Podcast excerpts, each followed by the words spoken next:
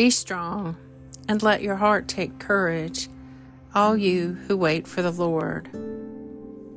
Today is Saturday, January 27th, in the season of ordinary time. This is the midday office. Give ear to my words, O Lord. Consider my meditation. Hearken to my cry for help, my King and my God, for I make my prayer to you. You are God, we praise you. You are the Lord, we acclaim you. You are the eternal Father. All creation worships you. To all to you all angels, all powers of heaven, cherubim and seraphim sing in endless praise Holy, holy, holy, Lord God of power and might. Heaven and earth are full of your glory. Great peace have they who love your law. For them, there is no stumbling block. A reading from the book of Exodus. When Moses came down from Mount Sinai with the two tablets of the testimony in his hands, as he was coming down the mountain, Moses did not know that the skin of his face was radiant because he had been talking to him. And when Aaron and the Israelites saw Moses, the skin on his face was so radiant that they were afraid to go near him. But Moses called to them, and Aaron, and all the leaders of the community rejoined him. And Moses talked to them, after which all the Israelites came closer. And he passed on to them all the orders that God had given him on Mount Sinai.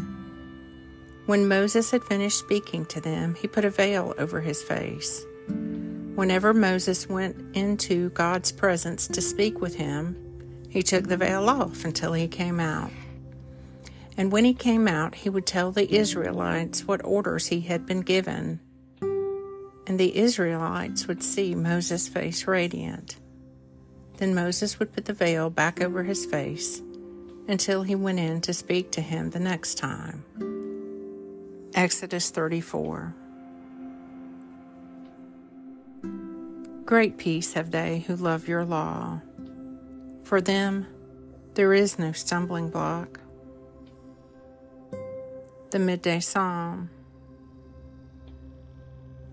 Sing to God, O kingdoms of the earth. Sing praises to the Lord. He rides in the heavens, the ancient heavens. He sends forth his voice, his mighty voice. Ascribe power to God. His majesty is over Israel. His strength is in the skies. How wonderful is God in his holy place. The God of Israel giving strength and power to his people. Blessed be God. Psalm 68. Great peace have they who love your law. For them, there is no stumbling block. O Lord, hear my prayer, and let my cry come unto you. Thanks be to God.